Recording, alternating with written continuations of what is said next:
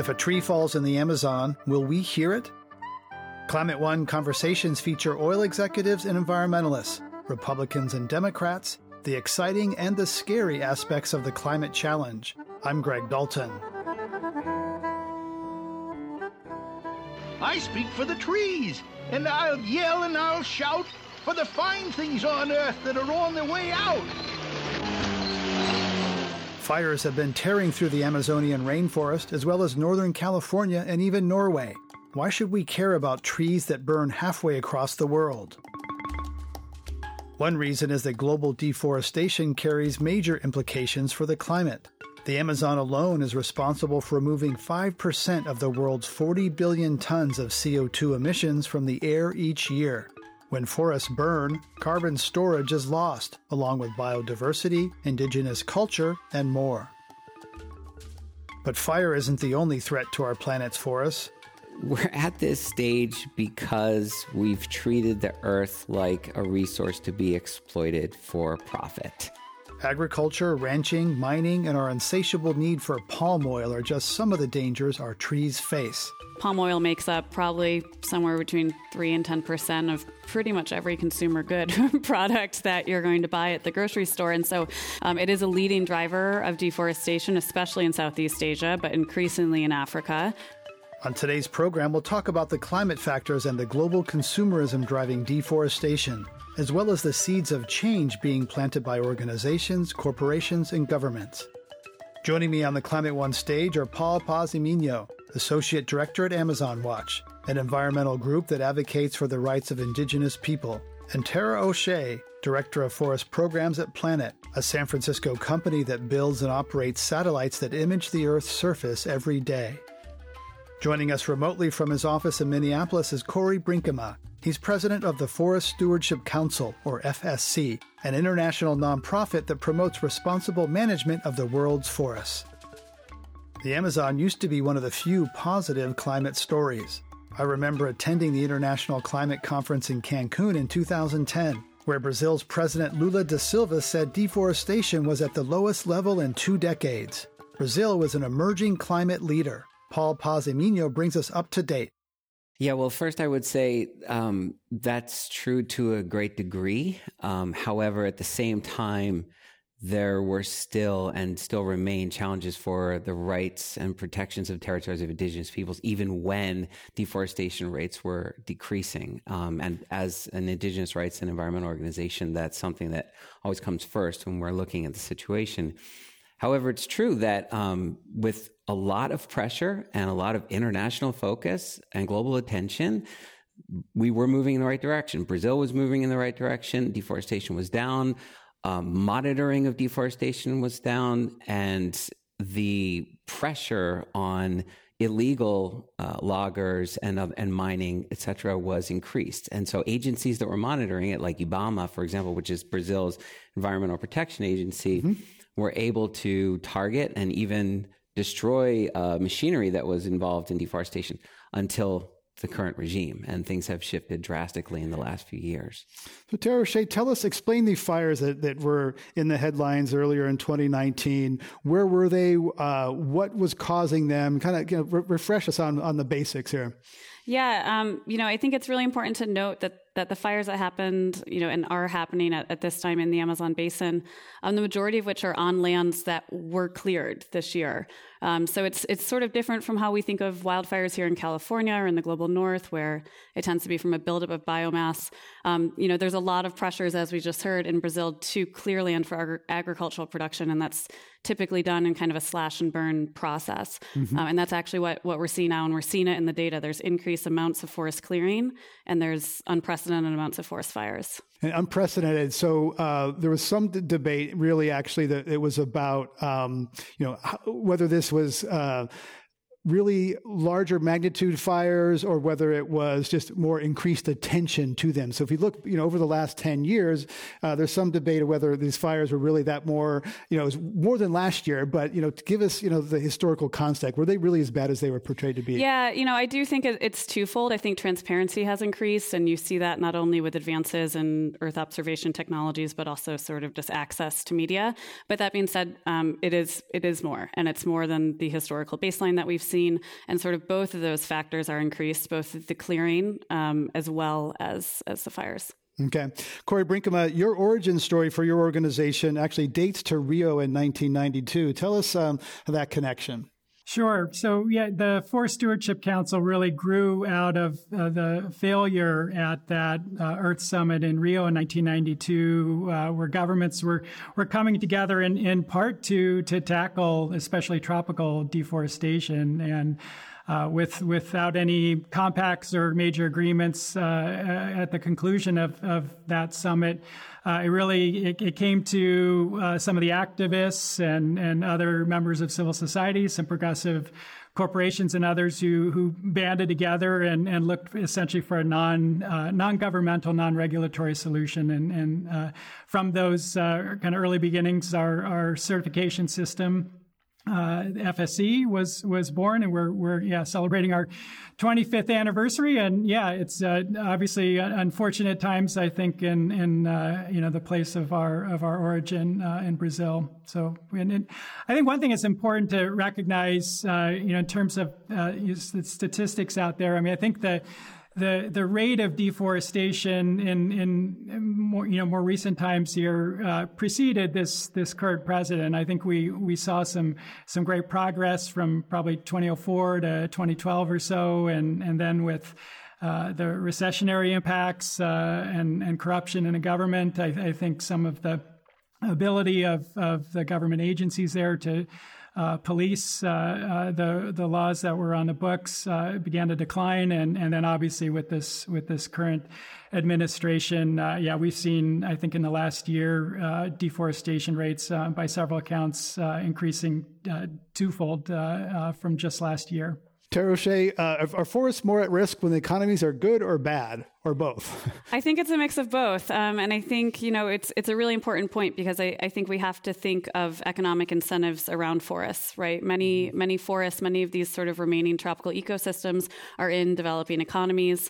Um, there's a lot of pressure for economic growth, um, and you know in, in in many places the economic incentive is such that it's it's more lucrative to use land for agricultural production than it is to maintain a forested ecosystem. And I think um, you see that at play, you know, in terms of soy in Brazil or palm oil in Indonesia, um, and, and, that's that's really you know often at, at, at, the root of of the problem. And so um, you have to think of it as a global issue. It's it's certainly linked to to global trade. And how is global trade has been disrupted recently? You may have noticed. Um, and um, how is the the tra- tariffs and the trade with China affected Brazil? Yeah, I think it's you know that's a really timely question. I think it was in in March of this year, there was a group of researchers out of Germany, Richard Fuchs and, and some colleagues there, um, and they actually sort of said, you know, that the the amount of of export, soy export from the U.S. to China was down 50% due to our, our tariff war. And they, they modeled and predicted that Brazil might need 39% more land in its soy production in order to match demand coming out of China. And so those are just really strong incentives. And that was a, a publication in, in March of this year. It really was is forewarning in some ways. But again, it's it's really important not to think of these just as environmental issues. These are economic and, and development issues as well. And we really have to, to have that lens when we look at the climate issue in particular. Paul Paz-y-Miño, there's been some pushback from Brazil for sort of uh, the global north, sort of you know, Americans saying like what they ought to do uh, with their forests. Imagine if some foreign country told us what we ought to do with the forests in the Pacific Northwest, right? So tell us about this sort of a, overlay of, I don't know, colonialism or uh, patronizing toward uh, these Latin American countries. Well, first, I think the, the other thing to add about the misperception about the fires is the direct attack that many of them were on indigenous territories. Over 9,000 mm-hmm. fires set this year on indigenous lands in the Amazon, in the Brazilian Amazon, 5,000 of them in August. So this was area that was cleared prior illegally on indigenous territory, and now that that land is burning. Um, there was there's a deliberate and direct expansion and as the indigenous communities of Brazil see it, attack on them. And that's where I find it outrageous that Brazil would have the audacity to suggest other countries shouldn't tell them what to do with their Amazon when they're literally killing the indigenous people who have been living there for millennia. It is areas that they have stewarded on behalf essentially of everyone on the planet. And Brazil is saying, you shouldn't tell us what to do. I mean, Bolsonaro said today at the United Nations, the Amazon, isn't burning. Indigenous peoples don't want to be poor. They want to exploit the land.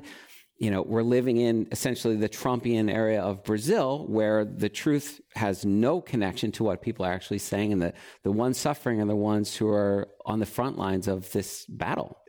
Tara O'Shea, tell us about the link between Paris and and protecting forests. Yeah, uh, forests are a big part of the Paris Climate Accord. So through Article Five of, of the Paris Climate Accord, um, developing countries can receive performance-based payments for conserving forests. Um, and again, this is is really this has been a lot of work throughout the international community, probably 12 years of negotiations to to establish these sorts of frameworks and and measurement systems. And again, it really gets at getting at that root problem around how can we create a pathway to a more sustainable model for economic development. Um, and so uh, you know, through this process, you have about 64 countries that are, are eligible for performance-based payments. Um, Planet actually just began working with some of those measurement and verification systems at, at the United Nations. Um, so it's it's a really important piece, and again, it's a big part of the climate puzzle, right? Our, we're looking at um, about 23% of emissions coming from the land sector. So um, we really need these nature-based solutions, not only for the climate, but also for you know these numerous other benefits as well. And so, can Planet actually verify? Because there's a lot of concerns about forest programs. If somebody gets paid to keep a, a, forest intact, and like, well, okay, what happens when someone turns their back or they got the money? Uh, can you actually monitor that over time to make sure that those countries are protecting the forests in a way that they're getting paid to do? Yeah, that's a really important question. Um, there are very robust, what I would think of as methodologies around, you know, how do you measure these things? How do you prove that they are additional to historical baselines? that, that they're not creating leakage. Um, sort of at the community and, and jurisdiction level, uh, the Verified Carbon Standard provides some, some third party audits. Within the UN process itself, um, there are what's called MRV, Measurement Reporting Verification Systems. Um, these all use a combination of, of satellite data and ground data. Uh, essentially, what they're looking at is forest area change compared to a baseline. And they multiply that change according to a carbon coefficient. Um, so with planet data, um, so as, as, you mentioned in the in the beginning, we're, we are now imaging the full Earth every day at about three meters per pixel. So it's a it's sort of an unprecedented data set in terms of spatial and temporal resolution. Um, so where we are really focused is providing a new data set into that forest area change estimation. Um, so in short, uh, yes, our data is is You're very watching, helpful yeah. in making those those uh, more more accurate. Uh, Paul Paz-y-Miño, the California has a new tropical forest standard. The idea is that people could achieve some some savings uh, or, or California companies can get some credit by protecting a forest somewhere else. Uh, this is, I believe, it's proposed. You got some problems with it. Yeah, we have a lot of problems with it. Uh, we've brought many indigenous leaders up to engage uh, with the board before that moved forward. This is the California the, Air the Board, California, which is starting yes. to implement this. Yeah. I mean, there. The bottom line is that we are here working to protect the environment on behalf of everyone who lives on the planet. Nobody gets more of a right to enjoy that than someone else. And what we and our indigenous allies would call that is a scheme to essentially allow one to pollute somewhere and harm someone, usually communities of color, in order to benefit somewhere else. And the, there are other ways to go about protecting forests. And so we've seen leader after leader come up and explain this is the system that put them in the place that they are to have to challenge and fight for their right to exist and to protect their forests. So by California doing that, and my hope is that the governor will not proceed with it and it will not become a policy that we that we use as a state, there there are so many other things that we can do that would actually protect forests instead. And so we would label that a false solution. And I think, you know, because of the kind of organizations we are, we take the lead from the indigenous communities who are on the front lines first. Um, the Indigenous Environmental Network, Tom Goldtooth, has said plenty about why the Tropical Forest Standard is a perpetuation of the system that has repressed indigenous communities in the United States and elsewhere for generations. Almost, almost a decade ago, the Consumer Goods Forum, a global consortium of major retailers and manufacturers, pledged that their 400 member companies would achieve zero deforestation by 2020. As that date approaches, they are not even close. Sarah Rogerson works with Forest 500 Project, which tracks how large companies and financial institutions are linked to deforestation. We focus on tropical deforestation, so we're looking at Latin America, Southeast Asia, and some parts of Africa as well. In our assessments from last year in 2018, we actually only awarded the top score to two companies, which are Nestle and Kao Corporation. So it's a few leaders, and there's still many consumer goods forum members who haven't even begun to try and tackle the deforestation that they're exposed to.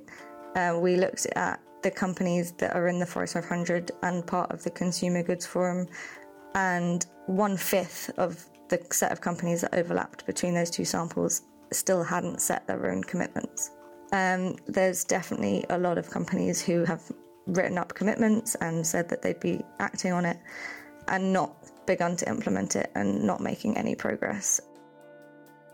We cover palm oil, soy, timber and paper, and beef and leather.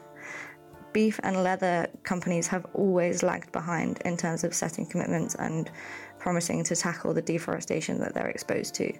And cattle drive the most tropical deforestation globally, so that's quite a big gap. The reputational risk of being linked to deforestation is what is moving these companies to make these announcements. They know they need to do it and there's plenty of guidance there out there now with the Accountability Framework Initiative, and there's so many tools. There really isn't any excuse for companies not to be acting. That was Sarah Rogerson, who leads the Forest 500 project at Global Canopy, a nonprofit organization based in England. Corey Brinkema, I'd like to get you on that. That was a voluntary corporate effort that failed to meet its voluntary targets. Does that mm-hmm. suggest that corporations need more pressure than, than just uh, their own voluntary goals? Sure, sure. And unfortunately, yes. And, and uh, you know, our, our history at FSC has, has borne that out. Um, I think it's it's fair to say that that many of the uh, kind of early stage companies that that got involved in in certification, you know, came came to FSC largely as the result of of campaigns by activists, you know, the Greenpeaces of the world and. Uh, Rainforest Action Network, uh, Stand uh, used to be Forest Ethics, um, you know, and now there are uh, campaigns uh, by Natural Resources Defense Council and others uh, that uh, that are putting pressure on companies, and, and generally, uh, you know, that's what it takes. I mean, we're we're unfortunately at a you know stage, at least here in the United States, where where consumers aren't necessarily uh, demanding these things, and and so you know, civil society generally in the form of of um, environmental and, and social activists uh, uh, have, have, needed to step step it up. And but what we have seen is uh, you know we've seen certain companies. I think I just saw uh, mentioned there, VF and and. H&M um, in in the U.S. Uh, we're seeing some real progress with companies like HP and Kimberly Clark and P&G, who who frankly do source quite a bit of uh, fiber uh, pulp uh, from from uh, Brazil, uh, and uh, they are they're taking what perhaps may have been a bit of embarrassment in the marketplace, and uh, as a result of that activism, and, and turning it into to really positive developments, and, and taking advantage of you know what what now is becoming some some leadership in this area. You're listening to a Climate One conversation about ways to combat world deforestation. Coming up. Retailers flex their buying power against bad actors in Indonesia and China. That pressure, more or less, I guess you'd call that a boycott as well, uh, has had a, a, significantly positive impact in, in some cases, almost stopping uh, that deforestation in its tracks. That's up next when Climate One continues.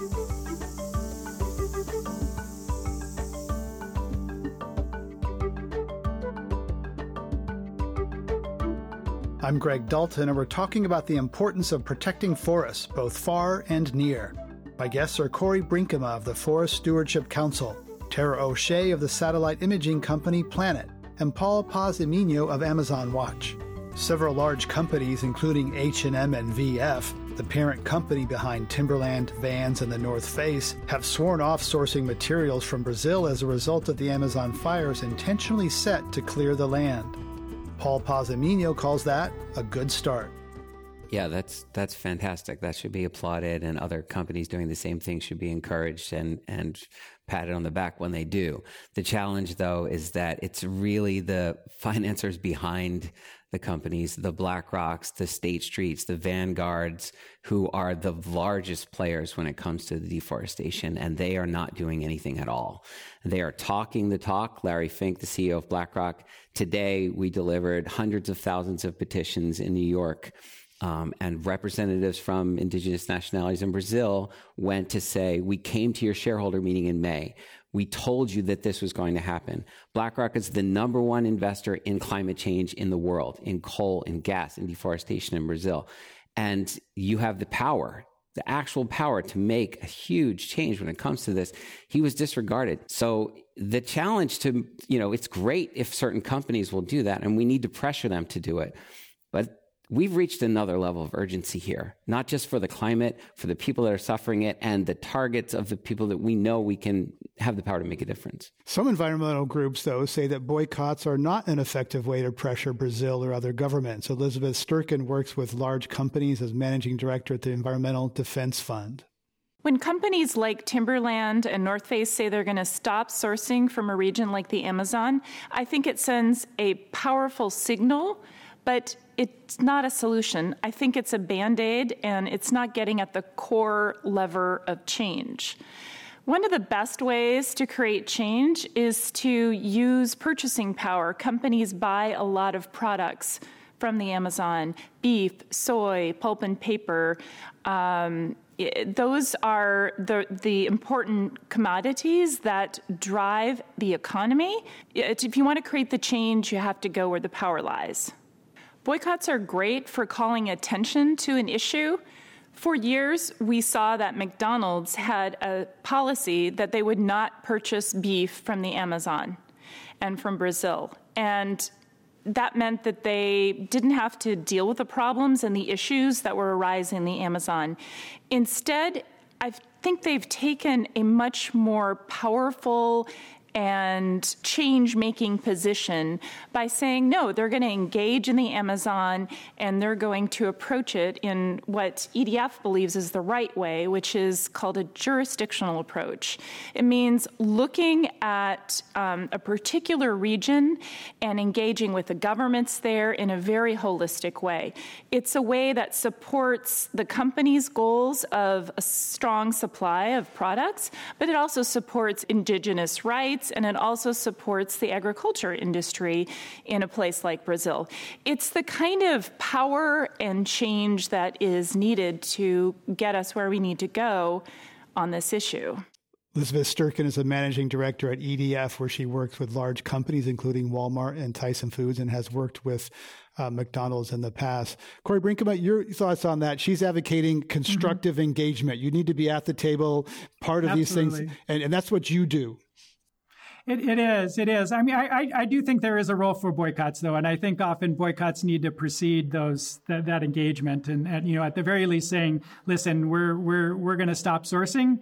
Uh, until we see uh, some of the change that that we're seeking uh, in the supply chain. So, so yes, and uh, you know, obviously, I think uh, FSC has has uh, led the way with respect to to certifying uh, to a set of standards that, that social environmental interests, activists, in, including indigenous peoples groups, um, labor, local communities, smallholders, uh, environmental NGOs uh, have uh, worked together with economic interests to, to devise a, a set of standards, uh, globally consistent set of standards that uh, that all believe uh, are, are achieving uh, the objectives that that each of the interest group is is looking for. And it, it's definitely a balanced approach. It's not. It's absolutely not the, necessarily the highest standard that any one group would would necessarily arrive at, but it it. Uh, in, in uh, uh, you know, our world now, we have, I think, some 500 uh, million acres of, of certified forests and 38,000 companies participating at FSC. I think we're at about roughly 20% of the global trade in, in roundwood. So we're, we're, you know, still, still have a ways to go. Uh, but, uh, um, you know, we've proven that, uh, that a solution like this can, can have real impact. But, um, you know, I think one of our challenges in, in Brazil in particular and the Amazon is, is that uh, most of the certified uh, wood and fiber uh, coming out of that region is in the form of plantations that are largely on, on lands that were deforested 50 years ago. And it's mostly what used to be the Atlantic forest. And so, um, what we essentially have done is create a platform for that engagement uh, for, for companies that want to purchase from Brazil uh, to work with, uh, with, with local companies, with, with local stakeholders, and uh, identify the, the solutions that we're seeking on the ground there. And, and what that's resulted in, and in fact, in Brazil, our standard is, is slightly varied because uh, there's recognition that because of that historic forest loss in, in the uh, Atlantic region that uh, it, it's important to to do restoration. So our our standards, even though we're certifying plantations largely down there, uh, we're asking for uh, 20% of those lands uh, for any given holding to be restored uh, to to natural forest conditions. And FSC so, is yeah. the Forest Stewardship Council. If you're just joining us, Corey Brinkema is president of the Forest Stewardship Council. Other guests today are Tara O'Shea, director of forest programs at Planet, a company that operates low orbit satellites that image the Earth's surface every day, and Paul Paz-y-Miño is associate director at Amazon Watch, an environmental group that advocates for the rights of indigenous people. I'm Greg Dalton. What we're really talking around, we're kind of dancing around the question of capitalism here. Um, Tara O'Shea, capitalism is part of the problem. Do you think capitalism needs to be replaced, reformed? Because really, it's it's the economic drivers of here of our retirement plans, our consumption that are driving these things we're talking about. I think it needs to be drastically reformed and informed. Um, I think that you know capitalism can measure risks if it's informed on the reality of those risks, and right now it is totally excluding excluding the reality of environmental and social risks to the detriment of many of the most vulnerable populations amongst us. Um, and so I, I I do think there is a pathway whereby if we can more cost effectively and, and practically measure um, the reality of global change, then we can we can more practically account for it in our economic decisions, transactions. I think you'd see, you know, we, we mentioned here these are really complex problems, and many of these companies that have signed up to these targets, they're they're not necessarily incentivized to, to solve it even in the, in their own supply chain yet, and it's really getting to the root of those incentives, and and that's the way we need to be be focusing our, our solutions. I often say if you put Bill McKibben in the charge of a big oil company, he'd last about a week because he would do things and the, and the shareholders would throw him out. And the shareholders would be people that everyone listening to this may be invested in through their retirement plan or their parents are. Uh, so they're playing by certain rules.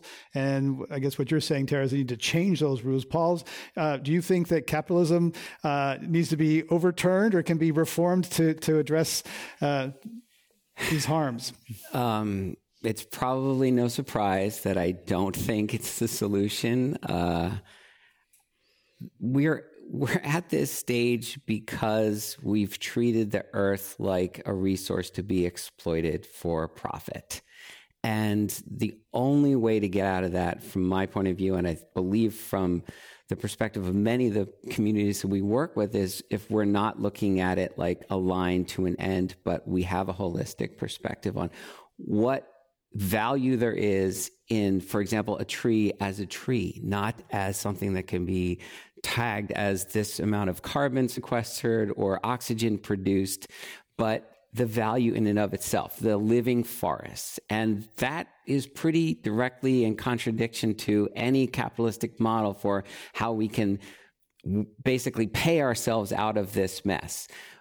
We've allowed these corporations for so long to externalize all of the negative impacts of what they've been doing.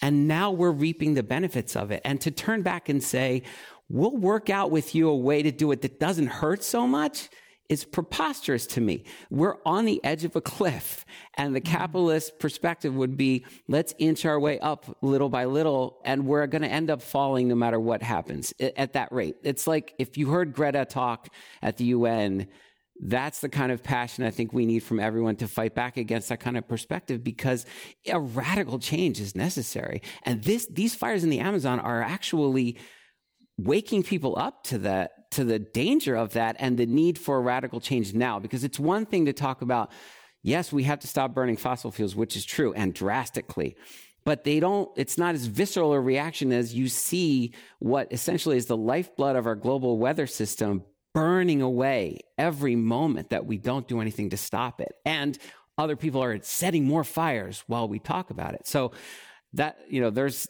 I don't have the answer to, okay, capitalism isn't perfect and here's what we do, but I know that's not the solution. And, uh, if, if we want to sit and talk about ways that it could be, I think in the meantime, we're, we're spending all the time we have left to really deal with the problem belief in incrementalism is some form of denial. You think that, right? Yeah, I mean, 2019. It's, it's, denial light in a way. If you think that incrementalism is going to get us there, it's mm-hmm. it's it's uh, it's and, and, on the tree thing, I, I saw something once that if if a tree, you know, it's getting hot these days, right? And I'm pretty grateful for every tree that I go by and there's shade, and yet that tree doesn't show up in a measure of GDP. But if someone buys lumber and constructs a shade, that counts as GDP. Yeah. But what nature provides, that shelter that I'm increasingly appreciating on the warm streets of San Francisco as it's into the 80s and 90s, trees are beautiful and they're providing that service, but we but we don't we don't count it. Yeah. Tara Shea, I want to switch to the, the Congo as an area that we haven't talked about. We've been talking a lot about the Amazon. The Congo is an area where there's tell us, you know, the forest there coming out of conflict, some interesting things are happening. Yeah, I think um, in many ways the, the Democratic Republic of the Congo is is a, a successful success case right now in, in terms of, of, forest conservation. It's important to look to those optimistic places as well, mm-hmm. I think. Um, the DRC is one of the first countries to receive performance based payments through the Paris mechanism, through, through the World Bank Forest Carbon Partnership Facility. Uh, Mozambique and Indonesia also received performance based payments this year. Um, and I do, I think the, the DRC is, is an interesting case because it, it does it sort of demonstrates the possibility of a new model for economic development, right? So the DRC is coming out of a, a prolonged period of conflict, um, which you know led to very low amount of engagement and development in the country and it's coming into more stable times. And so they're looking at how do i invest in my economy? How do i grow? How do i manage my resources? And and they're doing that in concert with sort of you know these these new international programs that are designed to incentivize a more sustainable and green pathway um, to to allowing your population to develop. Um, and and i think they're they're doing a pretty good job at that and and more importantly they're being rewarded for it. And i think that that's really critical. Corey Brinkema, other bright spots in the management of forests around the world. We always hear about deforestation mm-hmm. in Brazil, Indonesia. Where, where are some things managed well? Sure. Yeah. I, I mean, I maybe uh, touch again on the Congo Basin. Uh, we we've seen uh, some recent moves, uh, just even in the last year. The the president of Gabon announcing that uh, all of their concessions, essentially, if, if you're a, a company that wants to uh, to manage a forest for forest products that that you would have to be FSC certified in order to do so. So so that's some some real I think leadership on their part. Uh, you know we'll see see if we can sustain that, but uh, but that that's exciting for sure. You know I think another area. I mean I, I mean all, all these places are still fraught with with risk and there's still significant illegal logging and and threats to indigenous peoples and other local communities, but uh, certainly uh, in, in Southeast Asia and Indonesia specifically, you know, another place where there are uh, significant fires and, and, and tropical deforestation. But, uh, you know, we've, we've seen what, what pressure uh, from uh, the consuming countries uh, in, in the form of you know your retailers in the United States saying you know we're not going to buy you know tissue or paper products from companies like uh, uh, Asia Pulp and Paper and and uh, April two very large Indonesian slash Chinese corporations that have, you know, up until fairly recently have been serial deforesters. And that pressure, you know, essentially, I mean, more or less, I guess you'd call that a boycott as well, uh, has had a, a significantly a positive impact in in in some cases almost stopping uh, that deforestation in its tracks. And, and again, we've got to we've got to hold these companies accountable. Uh, you know, go forward. Uh, um, they they still are, are highly imperfect, but uh, but again, you know, we, we see them now considering the possibility of certification, um, wanting to to play nice, I guess, with uh, with some of their major customers in in places like the U.S. and Europe and Japan. Paul Paz-y-Miño, uh, the New York Times The Weekly, which is their new uh, TV show that kind of you know took the daily and, and went into video, did a fabulous piece on gold mining. And gold mining is really one of the untold stories and drivers of deforestation yeah. in the Amazon. And gold is in all of our phones. So tell us, connect those dots for us. Well, gold mining in, throughout the Amazon, uh, a lot of which is in Peru too, um, and that's there's a challenge not just for gold. We haven't talked about mining much at all. There's you know there's the lumber, there's other products we're talking about, cattle, but mining is a massive driver of deforestation, and we're going to rely on mining to have the new technologies that we also need to move off of fossil fuels. So there's a challenge there too. Um, I feel like with everything that we're talking about, a rights based approach to dealing with all of it is actually the most effective, not only just, but most effective way to handle it, whether it be mining or any of these causes. And it's actually been shown that the best way to protect forests is to enable the rights and advance the rights of people protecting it. So when it comes to mining, there can and may have to be a way to find it, to find a way to produce it so that we can not harm communities and the environment, but get to the to the uh, minerals that we're actually going to need. Now, gold mining, you know, obviously there's there are certain elements of it that are important for some of those technologies, and there, there are other uses of it that really don't benefit society. You're listening to a Climate One conversation about protecting forests. Coming up, Indigenous people on the front lines. They're at the front of every march. They are welcomed and their voices are enabled as the first ones to be heard from because they literally are the front lines of this fight. That's up next when Climate One continues.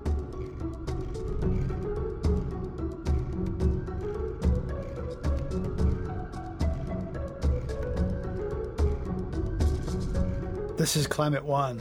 I'm Greg Dalton. We're talking about climate change and deforestation with Paul Paz-y-Miño of Amazon Watch, Corey Brinkema of the Forest Stewardship Council, and Tara O'Shea of Planet. What's one of the biggest drivers behind disappearing forests? Tara O'Shea says it can be found right in your kitchen cabinet. So palm oil makes up, you know, probably somewhere between 3 and 10% of pretty much every consumer good product that you're going to buy at the grocery store. And so if I'm Unilever, I'm producing, you know, thousands of consumer good products, each one of which is 3% palm oil. It, it's, it's very difficult to to trace down. Um, it is a leading driver of deforestation, especially in Southeast Asia, but increasingly in Africa. Um, I think, especially in Western Africa, it's it's just um, exploded, and I think in some regions of the yeah. Amazon now as well.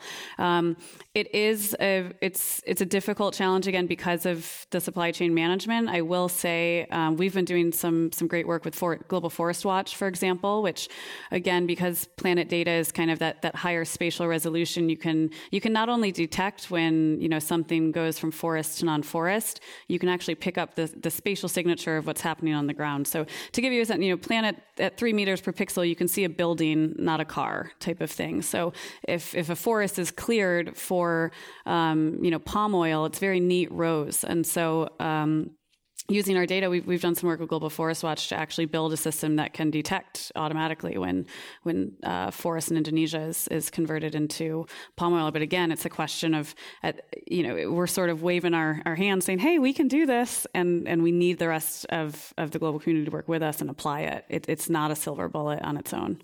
Paul Paz-y-Miño, one of the approaches to these sorts of things is to is to uh, you know cordon off a area of forest and say this is a preserve or, or a national park. Right. You know, in fact, uh, when we mentioned uh, North Face, one of the founders of North Face, um, he he did that with uh, a lot thousands of acres in Chile, right? The Tompkins uh, conservation effort uh, to to basically sort of protect nature. What's what are the problems with that approach to try to rope off forests or other areas for conservation permanently? Well, I think Sierra Club could talk about what the Trump administration is doing to protected areas in the United States and have a whole panel just on that discussion. And mm-hmm. the same thing in Latin America in Yasuni National Park, the most biodiverse part of the Amazon, which is now being drilled for oil by the Ecuadorian government after years of campaign to protect it. And it's the home to many indigenous communities, including isolated indigenous communities in voluntary isolation. Mm-hmm. So one day it's a park, the next day it's an oil field, and that's not going to cut it. Right. And in terms of the indigenous people, I'm just thinking uh, again about, you know, we mentioned them. Most people don't really interact with indigenous people, don't talk to them even in our own country. So, you know, tell us a little yeah. more about who these people are. We have this label, but I mean, this image of someone who's, quote, primitive. Right, right. Well, one of the most, I think, encouraging things about the climate movement in the last few years is that indigenous communities are at the front of those messages. They're at the front of every march.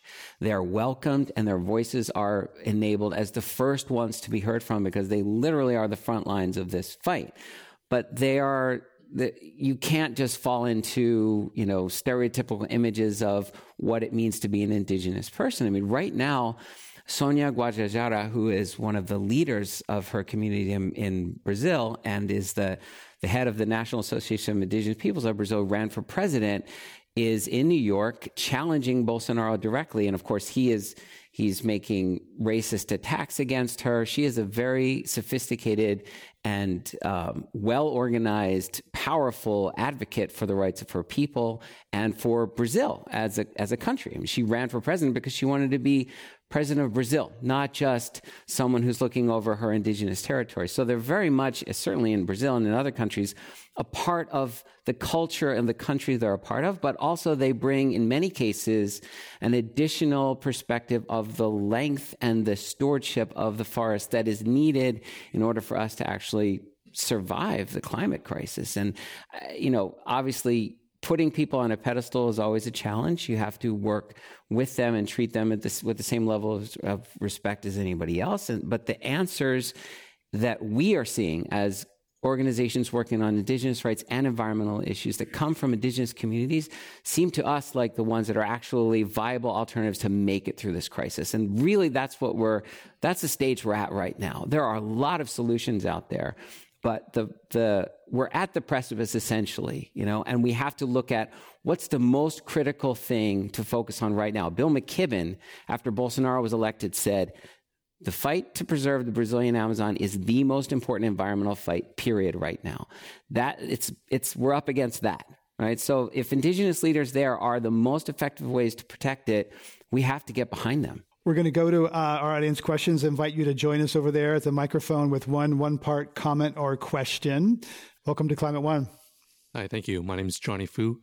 I'd like to know a little bit more about what you mean by an indigenous solution. I think that's something you've been advocating. And it's better than, let's say, the like a new forestry standard that's sure applicable internationally. What's the local solution look like? So many of the indigenous communities we work with throughout the Amazon have what some people refer to as life plans or uh, in the case of Sarayaku, for example, in Ecuador, they call it Causa or living forest, which is not only a permanent protection of the Amazon, but and the region where they live, but an understanding of the relationship and that the forest is alive. If we don't treat it as a commodity, if we treat it as a living thing like we would another person essentially then it elevates the level of respect that we have for it and we're not having a debate about should this area be cordoned off and used for it, it, imagine like this arm is going to be used in some economic endeavor, it's your arm. You're not going to have that kind of discussion. So when it comes to indigenous solutions, it's a fundamental shift of the way we see these natural resources and how we interact with them.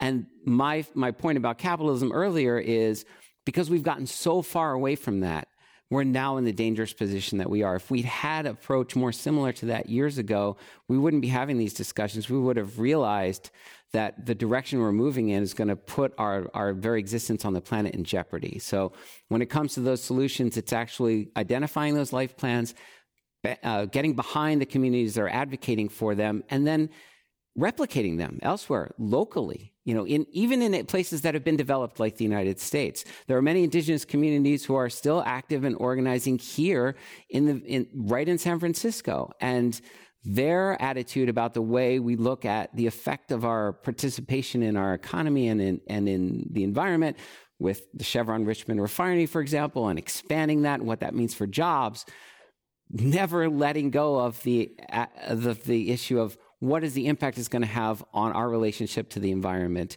here and the people who live in Richmond. So that has to be an element throughout everything that we do. And that's, that's what I would think of as an indigenous perspective. Let's go to our next question. Welcome. Uh, hello, I'm Daryl Kenyon from bucolic Carmel Valley. I feel that a lot of people now want to cut out a little slice of their life to explore this and how can they positively participate. And it seems like the deforestation issue is something that has such a wide reach. Like, what can you do to contribute positively? Wondering what input you might have in terms of the more global perspective of the situation. Mm, good. Uh, yeah, thank you. Yeah, because we're talking global forests. There's a lot happening here in the United States locally. Who'd like to tackle? Maybe for Corey, you want to tackle the local yeah, forest? Sir. Yeah, no, that's a fantastic question. I, I like that sort of. Uh, uh, I mean, you, this is where you need to act locally and and globally. Uh, you know, I mean, I think we've we've we've touched on the you know the primary drivers, especially for what's going on in, in Brazil right now. Uh, you know, commodities like beef and soy, and and to some extent uh, uh forest products as well. Um, yeah, we we collectively need to demand. Uh, more responsible sourcing by uh, by these industries that uh, that you know basically take the exports from from Brazil. And I, I don't know if the solution, for example, in, in beef and soy is some some sort of certification as well, but but certainly a set of standards. Uh, uh, you know, an absolute minimum set of standards, and and hopefully uh, uh some that that uh, we can see, you know, whether they're smallholders or others, be able to uh, improve over time. But uh, but when it does come to forest products, I mean that's uh, you know FSC is is is offering that that solution for responsible forest management and. Uh, and and and covering right now a pretty pretty wide array of products from you know typical uh, timber wood uh, paper products to uh, you know things you wouldn't necessarily realize that come from a forest like rubber and and now even fabrics uh, uh, being made from from forest fibers. So uh, I, I, think it's really important that we we choose to buy responsibly and, and really encourage the, the companies that make our products uh, to do that on our behalf. So as we as we wrap up here, let's end up on on, on an upbeat here. You know, what do you see as some bright spots, uh, whether protection of indigenous people or uh, of forests? Uh, you know, bring us home on an upbeat. Well, okay, I'll do my best. For, it may not be in your nature, but try. I mean, so right now, in the last month, to be totally frank, I've worked every single day, usually 12 to 14 hours at Amazon Watch. It has not stopped for an instant because there's so much more attention. Like we, we feel the anxiety of we must capture this moment and make sure it never goes back to normal. This is the new normal. And the reason being that the people who are contacting us are feeling like my life and my family is at risk as well as the Amazon. What am I going to do? What can I do? They don't just send money. They want to know how they can donate. They, I mean, how they can donate their time, how they can volunteer, who they should be calling. We all can be, and in my view, have to be climate activists anymore. Learning about stuff is great. We need to educate ourselves. But if we're not, not acting at the same time, it's not going to make a difference. It's too late. We have to decide, okay, we're in university now and that we're going to sign up for the classes. Maybe we can specialize, whether it's satellite imagery, what, whatever our specialization is going to be, but it's going to come with action and it's going to come with engagement. So if you're not supporting an organization that's doing this work, voluntarily or by donating. If you're not engaging in your local community to find out about things like the Tropical Forest Standard in California, there are local actions that will affect global decisions and impacts on people halfway across the globe. Now we know the positive things. We know we can do those things. We know they're effective. And there's a whole group of people out there organizing action to make it effective. We're going to pressure BlackRock until they change. And now you can find out how you can be a part of that and join that pressure and know that it's going to make a real difference. Before, you might have thought, I don't know, I can make a phone call, but is that going to be enough? No, there's a campaign. So support the people that are doing it. My son is 11 years old two months ago, I had a conversation with him, you know, the, what are you going to be when you grow up? And it was a, both a, a bittersweet thing because he said, well, I've got to be a climate activist because what's the point of doing anything else? Mm. And now, of course, he's my son, so he hears this stuff a lot, but he gets that there's there's nothing else to do right now if we're not going to make a change here. So the positive thing for me is people are doing it in a way they've never done it before. It's not quite enough yet, but look at yourself. It's not just what you eat or don't eat or what you drive or don't drive. It's where are you engaged and how are you engaging other people to do it. Now's a moment to seize to get other people to take action with you. We've been talking about global deforestation here at Climate One. I'm Greg Dalton, and my guests were Paul Paz-y-Miño, Associate Director of Amazon Watch, Corey Brinkema, President of the Forest Stewardship Council US, and Tara O'Shea, Director of Forest Programs at the satellite imagery company Planet. To hear more Climate One conversations, subscribe to our podcast at climateone.org. Please help us get more people talking about climate by giving us a review wherever you get your podcasts. Kelly Pennington directs our audience engagement Tyler Reed is our producer. Sarah Catherine Coxon is the strategy and content manager. The audio engineers are Mark Kirschner, Justin Norton, and Arnav Gupta. Anny Celsi edited the program. Dr. Gloria Duffy is the CEO of the Commonwealth Club of California, where our program originates. I'm Greg Dalton.